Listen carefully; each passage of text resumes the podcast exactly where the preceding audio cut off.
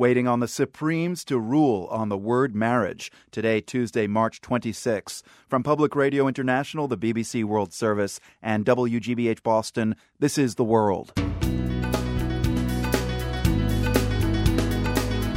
I'm Marco Werman. It's not just Americans outside the Supreme Court as the justices hear arguments on same sex marriage. I'm very glad we are here together, French and American, because I'm convinced that this issue is universal. It should be uh, discussed everywhere in the world. We'll hear views on gay rights and same sex marriage from France, Russia, and South Africa. And later, what's behind a surge of anti Muslim violence in Myanmar? Plus new uses for Albania's old and ubiquitous concrete bunkers. People started to use the bunkers to live in, but also to build shops in them or grow mushrooms. PRI's The World is brought to you by the Medtronic Foundation, searching for runners who benefit from medical technology to run in the Medtronic Twin Cities Marathon or 10 mile run. Medtronic Global Heroes. Application and information available at medtronic.com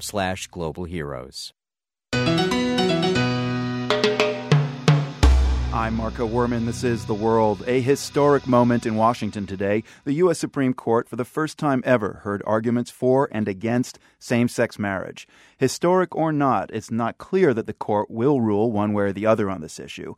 Comments from the bench suggested that justices are feeling cautious about moving too fast into uncharted waters. There will be more arguments tomorrow, and it's not just the U.S. listening with bated breath. This is a topic of great interest in many countries.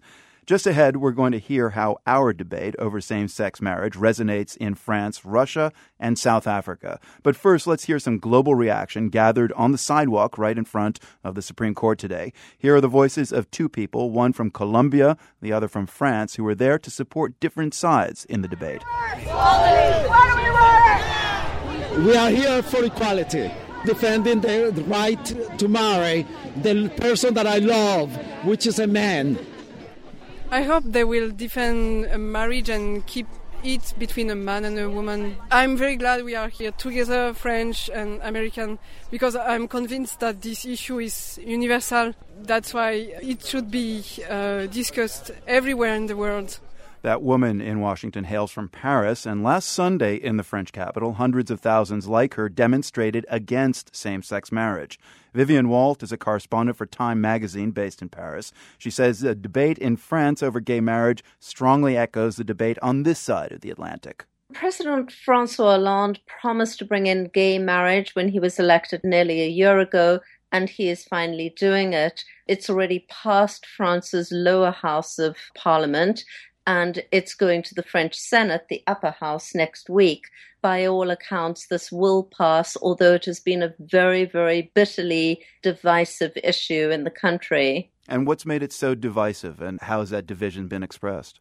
Well, you've had hundreds of thousands of people out on the streets, um, the biggest demonstration being just two days ago on Sunday in central Paris. But aside from that, the debates, the arguments, the fractious politics around this has, has gone on really for several months now. In many ways, it's the biggest most divisive social issue probably in decades in France there are many, many people who are deeply ambivalent about the issue of gay marriage.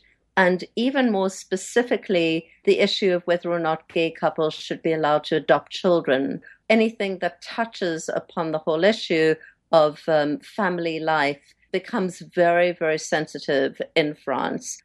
So, I mean, as we'll hear in a moment, some of these issues about the welfare of children of same sex couples are, along with the current uh, attitudes towards homosexuality in Russia, are coming up there as well. But, I mean, overall in France, I mean, are these uh, beliefs, are these attitudes that are held by the majority of people? No, they are not. Pretty much every opinion poll that has come out in recent months have shown that generally about two thirds of French voters are for gay marriage, although just under half are for adoption by gay couples.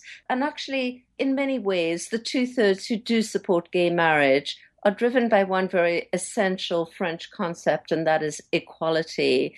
And um, in a very canny political move, President Hollande basically very much linked the two concepts, gay marriage and equality, which of course is a basic tenet of the French constitution. And so he came out and he said, this is not about gay marriage, this is about marriage for all. And the bill is called the Marriage for All Bill. And therefore, people who supported the basic principle of equality, almost by definition, had to support gay marriage. This was his political argument, and it turned out to be a very, very effective one. Vivienne Walt with Time Magazine in Paris. Always good to speak with you. Thanks. You're welcome. In Russia, there's very little support for same sex marriage. In fact, several Russian municipalities have passed laws banning any mention of same sex marriage in front of minors. Journalist Masha Gessen has written about those laws from a very personal perspective. She's gay and a parent. Gessen is also the director of Radio Liberty's Russian service. Russians are following the debate over same sex marriage in the States and in the rest of the world, but in ways that might surprise Americans. Russia is generally living through a period of almost unprecedented anti Americanism, and homophobic rhetoric has become a part of that anti American campaign, with conservative politicians pointing to the United States as an example of an immoral country where perverts are allowed to raise children. That's a quote. Uh, that's actually a quote uh, about me. You've written a very moving essay in the International Herald Tribune that talks about what it's like uh, to be in a gay couple raising children in Russia. You start off by describing how several municipalities in Russia have adopted laws banning what they call homosexual propaganda. What are these laws? What do they mean? These laws ban what they call uh, information that can cause harm to the spiritual or physical development of minors. They include the claim that same sex and heterosexual relationships are quote unquote socially equal. So they basically enshrine second class citizenship for gays and lesbians in law. I'd like to know what this moment has been like for you and your family. Uh, I have felt outrage at regular intervals. I felt despair. I felt like maybe we should just pack up and leave. I definitely feel like our oldest son needs to leave the country soon, and he will. He is going to start attending boarding school in a different country just to make sure that he is safe. And when you say just to make sure that he's safe, do you think that some violence could come down? violence is certainly a concern, but that's not my biggest concern. My biggest concern is that at some point I'm going to find the social services on my doorstep um, yeah. attempting to take my adopted son away. This is something that's already happened to some opposition activists who are not gay. This is a tool that they use against people that the Kremlin doesn't like in general. It's an old Soviet tradition. It's the old KGB playbook. They go after the most painful and vulnerable parts of us. I don't find anything as frightening as a threat to my family and my kids. You also explain in the International Herald Tribune essay how one of Russia's most prominent homophobic politicians attacked your family directly in a recent newspaper interview. This is an interview in which he was uh, extolling the virtues of these homosexual propaganda laws. And the last paragraph in the interview was as follows the Americans want us to have children taken out of orphanages and brought up by perverted families like Masha Gessen's. Wow.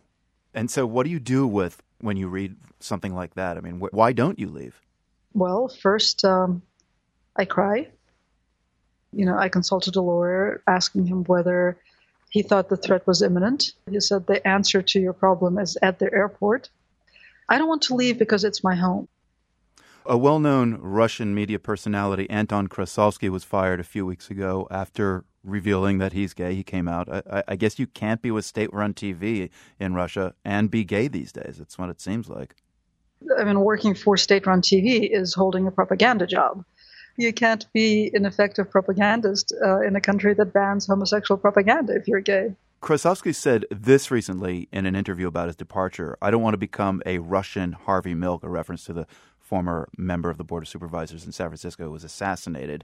He continued, As a matter of fact, I don't see how a Harvey Milk type can suddenly rise from within the Russian quiet gay community, which doesn't have the guts to stand up and fight for their rights and their equality in a nation where it is more appropriate and less shameful to be a thief than a gay. I don't want to fight with the state. I want the state to leave me in peace.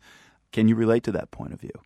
I think that Krasovsky has done something absolutely remarkable. He is, as you said, a well known television personality who came out on air and uh, risking his career and while losing his job and uh, his life's work.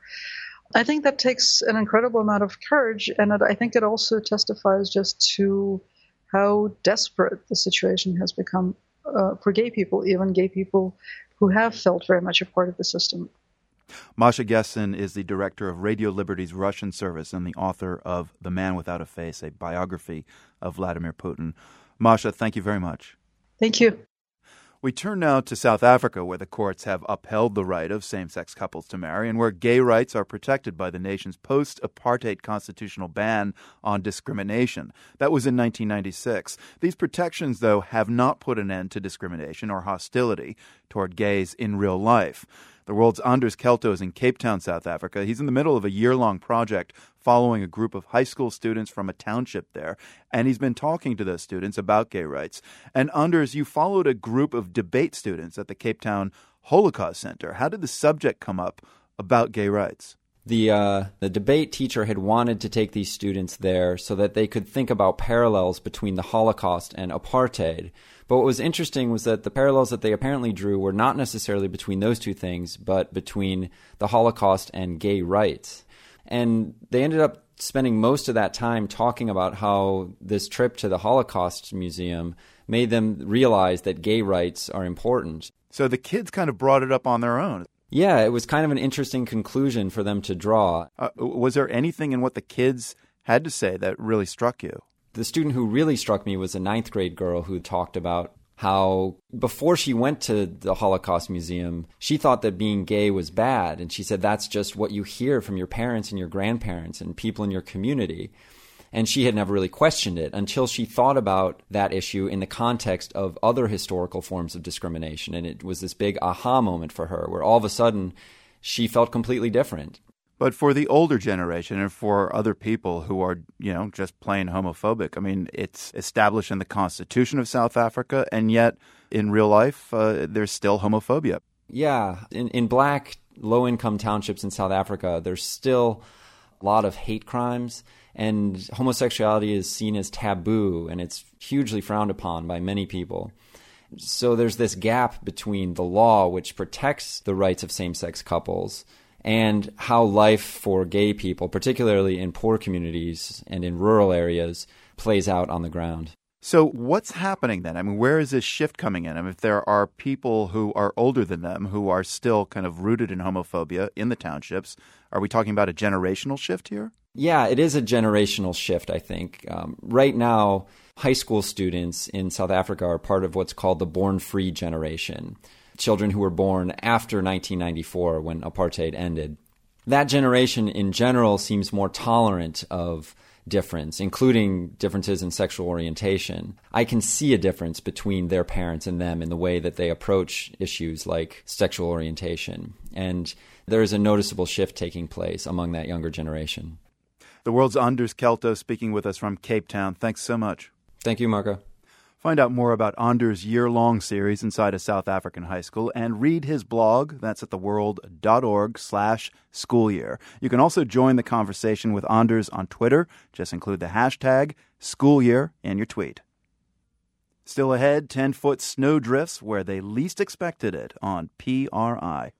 The World is brought to you by PRI with support from the Medtronic Foundation, searching for runners who benefit from medical technology to run in the Medtronic Twin Cities Marathon or 10 mile run. Medtronic Global Heroes. Application and information available at medtronic.com slash global heroes. I'm Marco Werman. This is The World. You know the environmental mantra reduce, reuse, recycle? Well, this story is kind of about all three and takes us to Albania. Dotted across the Albanian landscape, you'll find more than half a million concrete bunkers. They're leftovers from the Cold War. Albania's former strongman, Enver Hoxha, built them for defensive purposes, and since the end of communism, many of the bunkers have been repurposed. But there are so many, Albanians just don't know what to do with them all. Here's the world's Clark Boyd. If you're looking for a poster boy that embodies communist strongman with an iron fist, Enver Hoxha's definitely your guy. Let's tick the boxes. Massive state security apparatus? Check. Cult of personality? Check. Rampant paranoia and xenophobia? Check. And double check. Here's a guy that not only feared attacks from the West, but also from fellow communists like Tito, Khrushchev, and later Mao. And so in the late 1960s, he launched a concrete program to protect Albania from attack. 750,000 to a million above ground bunkers. David Galjaard is a Dutch photographer. He's been photographing these Albanian bunkers for the past few years. They're truly everywhere, and uh, you see them mostly close to the borders, of course, but they're also inland. You will find them uh, in the most strangest of places. Like in the center of cities, you don't really expect them, and then they just pop out from a corner. Galjaard traces the story of Albania's bunkers in a new book. He says that during Enver Hoxha's rule, some 80% of the country's budget went to building them.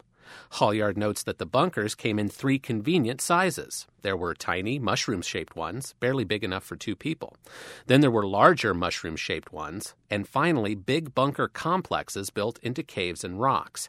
After communism fell, he says, the Albanians put them to use people started to use the bunkers to uh, to live in, but also to build shops in them or grow mushrooms. Uh, and you still see that uh, today. Most of them are used for uh, like hamburger stands or uh, cafeterias or little shops. But also the bigger round ones are used as uh, uh, one guy made a tattoo shop in it. Most of the bunkers, though, sit empty and neglected. And now, with the Cold War years receding, people are asking, what the heck should we do with them? Everybody has their own opinion. There's not one opinion about what to do with the bunkers. Call it a serious love hate relationship. Some military folks want to keep them as a reminder of the past. Others counter they should be wiped away, like all memories of the Hoxha regime. And there's outside pressure as well. Chinese and Russian construction companies want the steel rebar for new building projects. Elton Chaushi, for one, has fond memories of the bunkers. He talked to me via Skype from the capital, Tirana. I was born and raised in the very center of Tirana. We had the bunkers as well. Quite a nice place to, to play. Well, I don't know the English name for this. We call this like kukam chefti, I would call it in Albanian. Hide and seek. Hide and seek, yeah. Bunkers were perfect for those. And as he grew older? In communist years in Albania, it was not allowed to have a girlfriend and to go in a hotel or to bring her home, you know, to have a bit of privacy. So where would young couples go? A perfect place was to go in a bunker. The problem there, Chaushi says, is that the bunkers were often used as public toilets. Anyway, these days Chaushi helps run a travel agency called Albanian Trip. Many foreign tourists, he tells me, want to see the bunkers, but I don't think Albania's tourism board has quite caught on to that yet. Shqipëria, turizëm i pasbuluar, i papa. This official tourism video somehow manages to show five minutes of gorgeous footage from Albania without a single bunker in sight, not even in the background, which is pretty impressive considering how many there are. Elton Chaushi is undaunted. He makes the bunkers part of his itinerary for tourists, and he's helping a colleague try to finance the renovation of bunker complexes into, yeah, little boutique hotels. The first step, he admits, is cleaning them up a bit. For the world, this is Clark Boyd. Pretty crazy stuff. We have some of David Galjaard's amazing bunker photos at theworld.org. Those bunkers aren't the only abandoned structures finding new life. In London, where space is at a premium and building costs high, old toilets are getting the treatment. Russell Newlove has more. When the first public toilets opened in London in 1851, they were a runaway success. For a penny, visitors could get a clean seat, a towel, a comb, and a shoe shine in bathrooms as luxurious as the rich might have at home. Victorian civic pride demanded that they be grand buildings and were made from marble, ceramics, and copper. Today, many of these halting stations, as they were known, still stand in the city, though since the 1980s, most have been closed and are left to gather trash and unusual smells. But these empty properties are now being opened up again with entirely different purposes. When we first came down, um, it had been boarded up for about 20 years. When we came in, the stairwell was in pretty bad condition, as you can imagine, people throwing rubbish over it for years. That's Peter Tomlinson. Last month, after some rigorous scrubbing and renovating, he reopened an abandoned toilet in central London after converting it into a cafe and restaurant called The Attendant. He'd spotted the gate to the underground halting station outside a pub one evening. And fell in love with um, the beautiful old urinals and the tile walls and all the original features and that kind of thing. Um, and then we developed a concept kind of around that. We never set out to create a coffee shop, but it seemed like the perfect space in which to do that. Perfect? For a cafe? The attendant looks clean and well lit, and there's no health and safety officers knocking on the door. But will the fact that you can drink your coffee while standing in one of the original urinals not put people off? I think that the artisan coffee market is quite a kind of competitive market, and if you have a, a quirky space but deliver great food and great coffee, then um, we can get people down here. Toilets are the place to be in London right now. In February, one street level loo was sold to be converted into an ice cream parlour, and last year, one architect transformed some run-down conveniences into an apartment where she now lives. Troy Norcross is originally from Missouri, but came to the UK in 2004. He's involved with Friends of Kennington Cross, a community group in South London busy converting a local loo into an art space. So the, this is the gentleman's toilet, and like I said, it was opened in 1879. We took over the space about nine years ago. Um, it was actually closed to the public in 1988 and then became disused. Artslav, as the space is now known, still has its original Victorian features intact. Large ceramic urinals stand against the wall, each one bearing the trademark of the B. Finch Company Limited. Now that there's power and running water, and working toilets, Norcross thinks that an underground toilet will become a big attraction for lots of people in the community. Now, a toilet in most towns, a public toilet, will get more people visit it than a tourist information centre.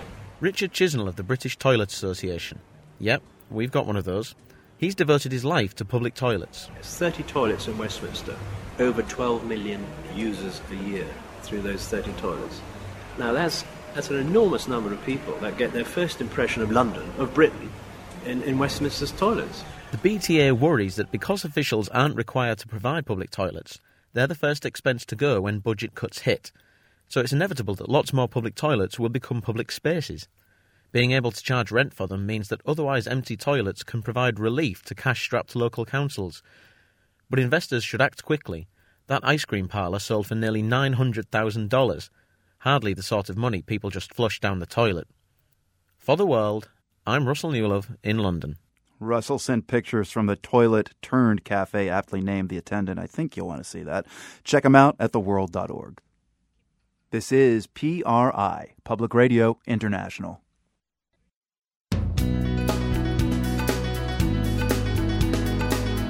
I'm Marco Werman. Coming up, residents of a small British island struggle in the aftermath of a freak snowstorm. Sheep that uh, farmers feared had perished and have actually been found somehow pulled from uh, under great snowdrifts even today. And later, protecting the treasures of one of Iraq's ancient cities. That's all ahead on The World. PRI's The World is brought to you by Medtronic, supporting the work of Wired International providing medical and healthcare information and education in the developing world and in regions affected by war. Now on Facebook, look for Medtronic NCD.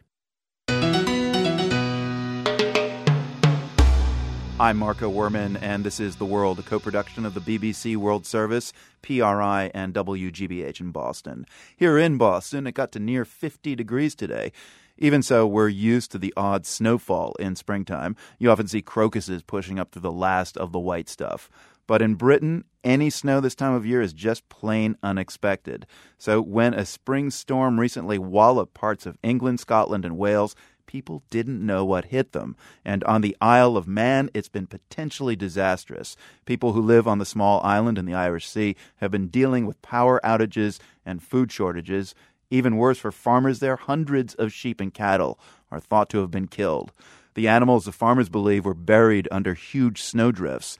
James Davis is host of Mandate, a current affairs program on Manx Radio. James, let's start with the storm. When did it hit? Well, it hit overnight Thursday, Friday, actually. Uh, we were told that it's the heaviest recorded snowfall here for 50 years since 1963. So that probably puts into perspective, really, the shock it's been for a lot of the islanders. Remember, we're only about an 86,000 population, so we're, mm. we're not used to it. But when it does come like this, my word, it takes us by surprise. And when you talk record snowfall, how many inches are we talking about? The snow drifts at their, their height were up to 10 feet tall. Certainly, areas that are now experiencing their fifth day without electricity because obviously the, the snow not only wreaked havoc with the, with the power lines, if you like, but it uh, it blocked off roads, it blocked off supplies. I mean, it really has been a shock. Right, and a big shock for those farmers who uh, rear sheep and cattle. How many sheep are in question here, are, are, and is it sure that they've perished? There's been some wonderfully heartwarming stories this morning about sheep that uh, farmers feared had perished and have actually been found somehow. They're, they're obviously made of hardy stuff. They've been found alive and, and pulled from uh, under great snowdrifts even today. It's wonderful. It has been a real community spirit, and uh, where it's been safe to do so, members of the public have really rallied round it and gone out with farmers and tried to pull those to safety.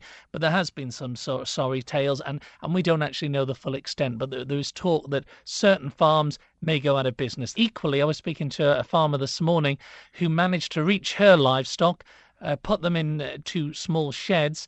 The sheer weight of the snow on the roof meant uh, it collapsed and the sheep were killed. So, ah. uh, of course, it doesn't necessarily mean that they're going to be protected. What are you hearing from sheep farmers? Are, are they worried? I mean, aside from uh, the farm that rediscovered their sheep, there's still a, a risk here that uh, they might not find those sheep there's still very much at a risk. And I think what was sort of the most upsetting was the fact that, that some farmers could hear their sheep crying in the fields, yet simply were just not able to get to them. And of course, it's a twofold thing. We, we have the, the civil defence going out, of course, and there's been uh, mothers and th- a three week old baby rescued in, in one case. We've had a, a, local hall open to provide warmth and drinks to those people who are, who are off power. But on the, uh, in the actual farming side, we've had people who just cannot get access because you have infrastructure trying to clear routes in one sense to allow the electricity engineers to try and restore power. By the time you reach the farms, in some cases, it can be too late.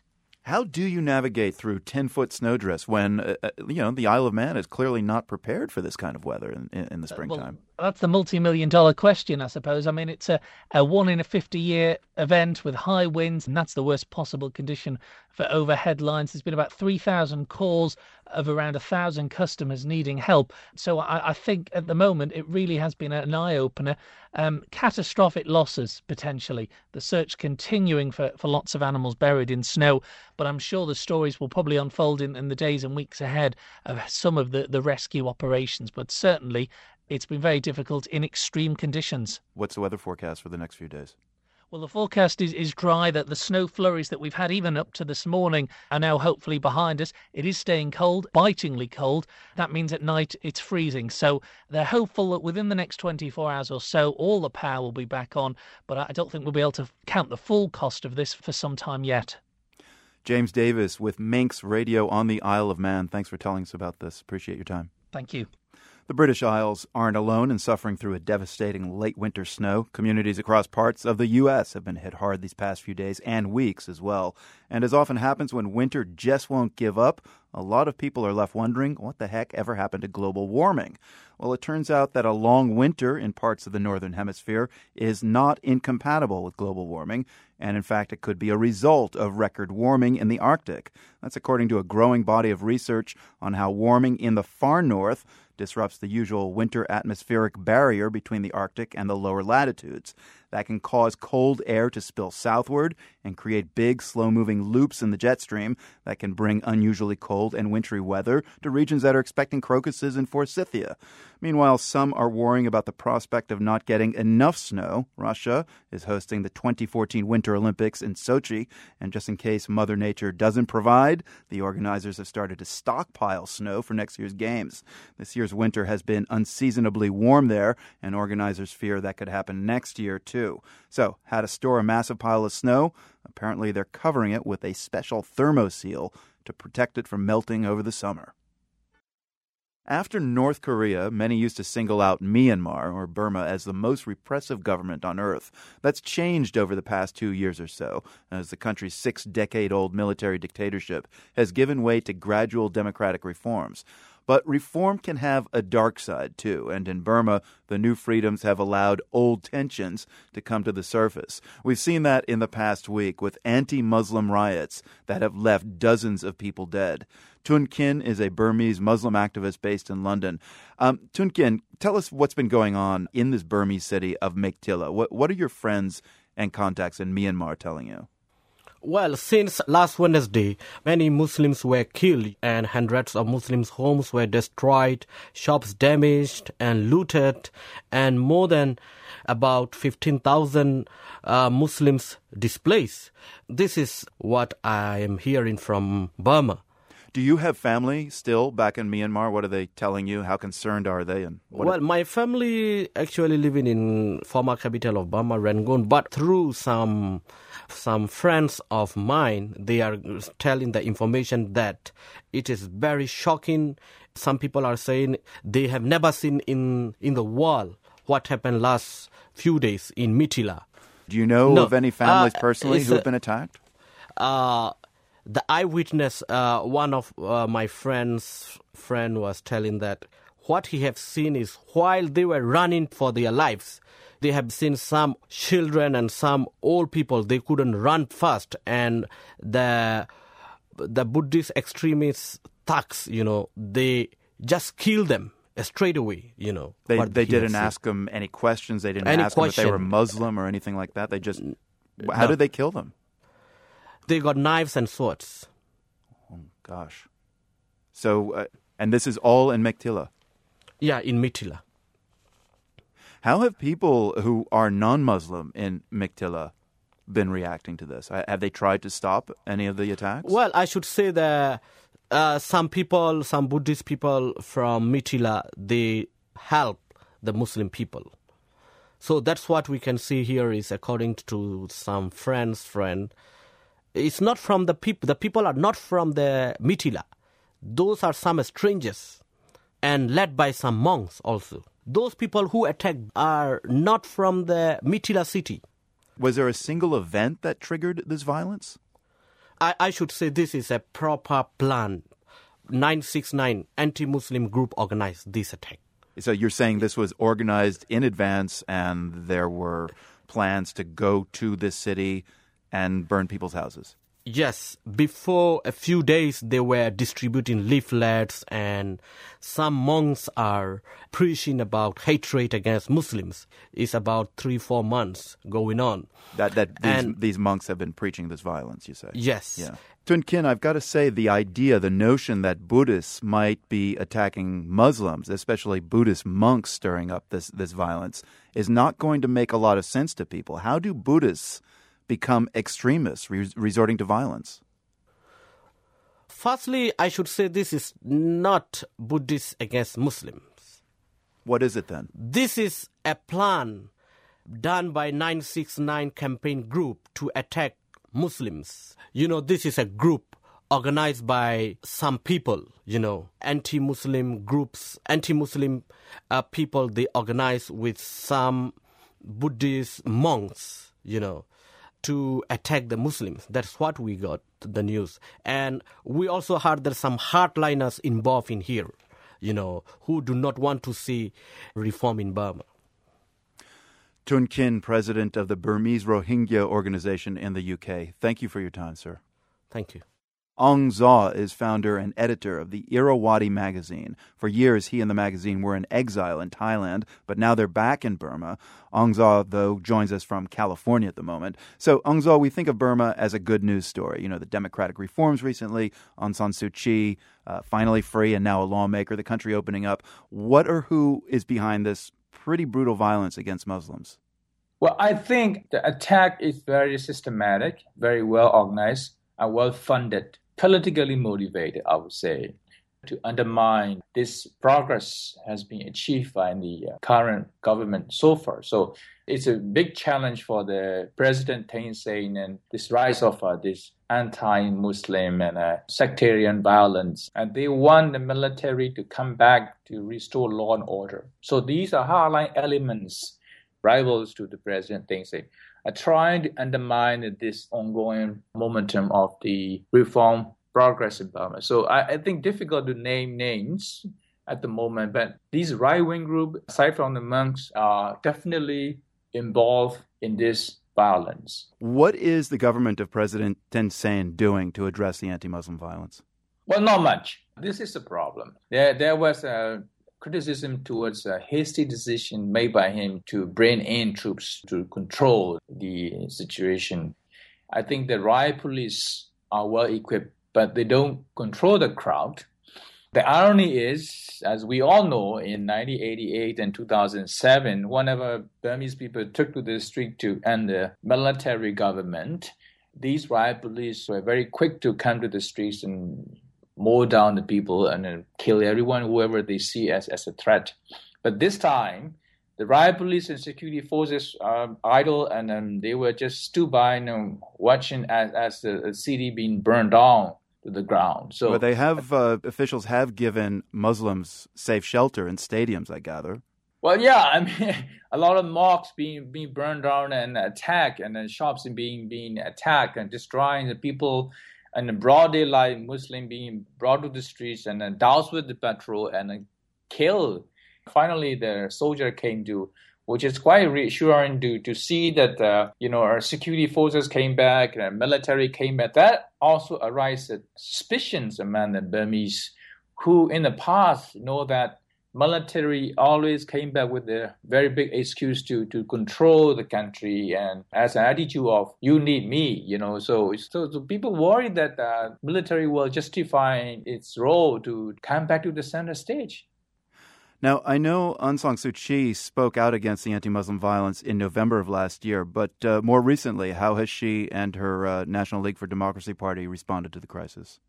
I think uh, her party members were involved in uh, humanitarian assistance to the victims, but she's been refrained from making any any comment and uh, and it was not very surprising. I think I think in a lot of issues in with the ethnic issues with Kachins and also with the Rohingya at some point, and even this issue, and she's been she's been quite silent, which is very disturbing to see that. Uh, she somehow has lost her moral leadership. Is that a sign for you that she doesn't care, or that the government in Burma is trying to microengineer something?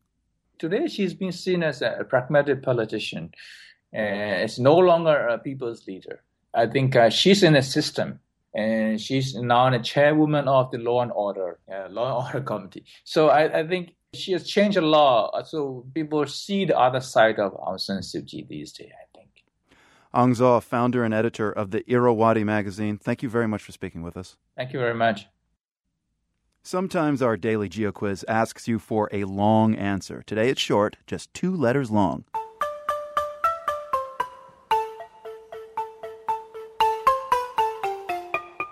There are plenty of places with really short names around the globe. Some place names consist of just one letter.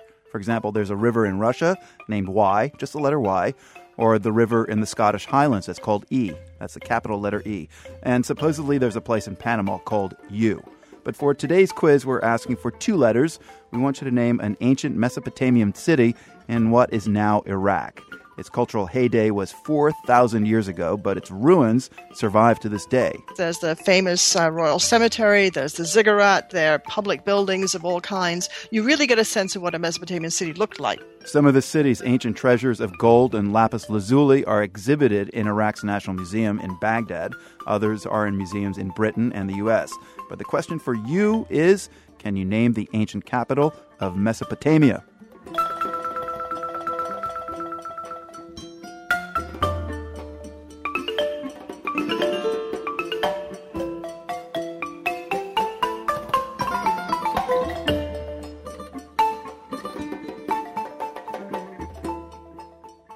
This is PRI. I'm Marco Werman. This is The World. This week, Passover dinners or Seders are happening in many Jewish households. Many recount the biblical narrative of Moses and the ten plagues. Others take the history further back to when Abraham left Mesopotamia. His home is said by some to be the city of Ur, U-R, in what is now Iraq. And Ur, by the way, is the answer to our GeoQuiz today. So, what's there today in Ur? Elizabeth Stone is an anthropologist at Stony Brook University who's been to Ur. Elizabeth, for you, what makes the city of Ur in Mesopotamia so important? What remains of its ancient glory? I, th- I think there are two things. One of which is it was the capital of Mesopotamia at a very critical time when Mesopotamia was really powerful. Um, but then the other thing about it is that unlike most Mesopotamian sites that are built of mud brick, it uses a lot of baked brick, which means there's a lot to see there, and you can see the real architecture. And then the other thing is that it was excavated in the 1920s and 30s by Leonard Woolley, and he really dug it. And so there's a lot to see there. There's residential districts, there's the famous uh, Royal Cemetery, there's the ziggurat, there are public buildings of all kinds. You really get a sense of what a Mesopotamian city looked like from mm. there. And when you say Mr. Woolley really dug it, you mean figuratively and literally? Yes. You know, he would have like nearly 300 workmen uh, working away for five months a year, and he did it um, for over a decade. So that's a lot of dirt to move. Where did all those treasures go? This was a time when there was a division where National Museum would take the best pieces, and then the other pieces would be divided 50% between the Iraq Museum and 50% between the sponsoring museums, which are the British Museum and the University of Pennsylvania. And so about a little less than half of the material is in those two museums. And during the U.S. occupation during the Iraq War, what was happening in Ur? Mostly it was neglected. I mean, there is some damage, and mostly that comes from neglect. Um, there were a couple of rocket attacks on the American Air Base, which was next door, which fell on Ur, but I mean, the holes that they made were, were, minor, I would say. There weren't very many. That's a relatively peaceful part of Iraq. It's widely believed, as I suggested earlier, by Christians and Jews, that Ur was the birthplace of Abraham. Muslims see the city as the home of Ibrahim. Is there archaeological evidence to support this? Well, the idea comes from the Bible, which says that he came from Ur. But the question is, is this the Ur he came from? Because I mean, I think I think most scholars would put him further up towards Syria. That's just where everything else would seem to be. And of course, if you've got a one syllable name, there likely to be more than one of you. So that's where it came from. Um, certainly, there is material that would be contemporary. There's a whole housing area that would be contemporary with Abraham, dating to the early second millennium. And if you read Woolley carefully, in his writings for the larger populace, he will talk about it, a house, in fact, as being the house of Abraham, which is the biggest one that he dug up. That's when he was trying to raise money for his projects. But when you look at his, his formal publications, he never mentions it. And of all the treasures uh, gathered in Ur in 1922, is there one that you're particularly fond of? It has to be the material from the royal tombs, which date to the third millennium. I mean, they are just spectacular in some places gold jewelry, in other cases, uh, maybe it's the royal standard of Ur that I like the most. It's an enclosed box, but I don't think anybody could get into it. It has pictures of war on one side and peace on the other. I mean, it's all lapis lazuli and it's all kind of inlaid. Um, but maybe what I really like is Queen Puabi's necklace. I keep hoping somebody will make a reproduction of it, and they don't. Describe it lapis lazuli and gold, and each piece is triangular, and so you've got upright and vertical triangles kind of intersecting together, and it's like a choker. It's beautiful. Well, we hope there is a reproduction that pleases you at some point in the near future. I keep hoping. Elizabeth Stone, an anthropologist at Stony Brook University, who's actually been to Ur. That is spelled U R. Thanks for your time. Thanks so much. Finally, today, a different sort of treasure from the past. The 1960s produced a seemingly inordinate share of musical movements for a single decade. There was surf rock, British invasion pop, and later in the decade, psychedelic rock. And all three of those movements influenced musicians in Asia to create a genre all their own. Tom Schnabel of station KCRW tells us about a new CD collection called Pop Yeah Yeah. Pop Yeah Yeah was a musical movement in Singapore and Malaysia, which came just as the two countries became completely independent of Britain in 1963. The Yeah Yeah in Pop Yeah Yeah was the uh, invention of a Malaysian journalist who took it from the Beatles. She loves you, yeah, yeah, yeah. The first song we'll check out from Pop Yeah Yeah is by Rosia Latif and the Jayhawkers. It's called Aku Kechewa. It's a love song about disappointment.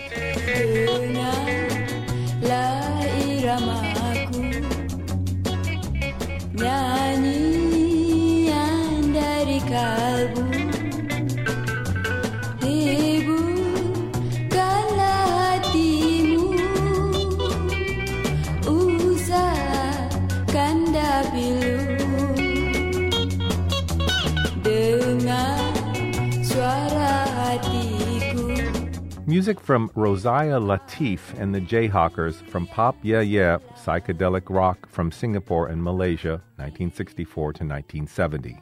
What I love about Pop Yeah Yeah, it just sort of shows how the kids in Kuala Lumpur, Singapore, and uh, Malaysia basically glommed on to uh, to pop music from the early 1960s and made it their own. The interesting thing, you'll have something that sounds like a Beach Boy song or a Beatles song, and all of a sudden you'll hear kind of an Arabic mode or something that sounds more like a Bollywood Indian uh, song style. So you have these this kind of wonderful mixture and this kind of synergy that makes this music so much fun. Let's check out Raja Ahmad and Dengan Deng Dang Irama. Kind of sounds like the Beach Boys done Malaysian style.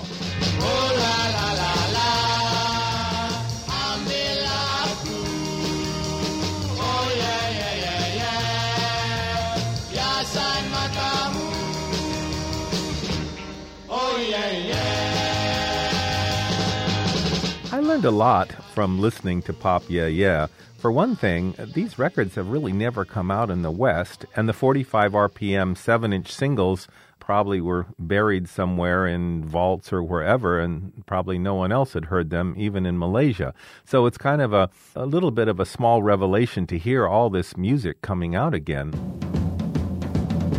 Let's take it out with a song called Syurga Idaman, which means paradise. Check out the surf guitar that launches it.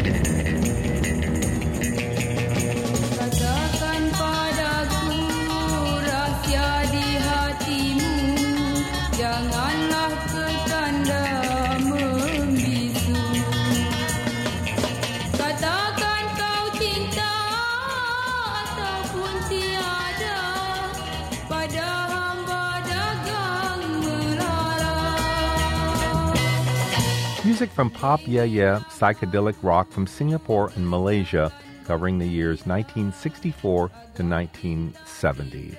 This is rare groove and quite a production 26 songs, 40 page booklet, totally fun too.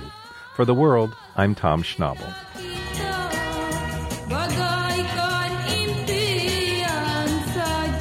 I'm having fun. Tom comes to us from station KCRW in Santa Monica, California, and we come to you from the Nan and Bill Harris studios at WGBH in Boston.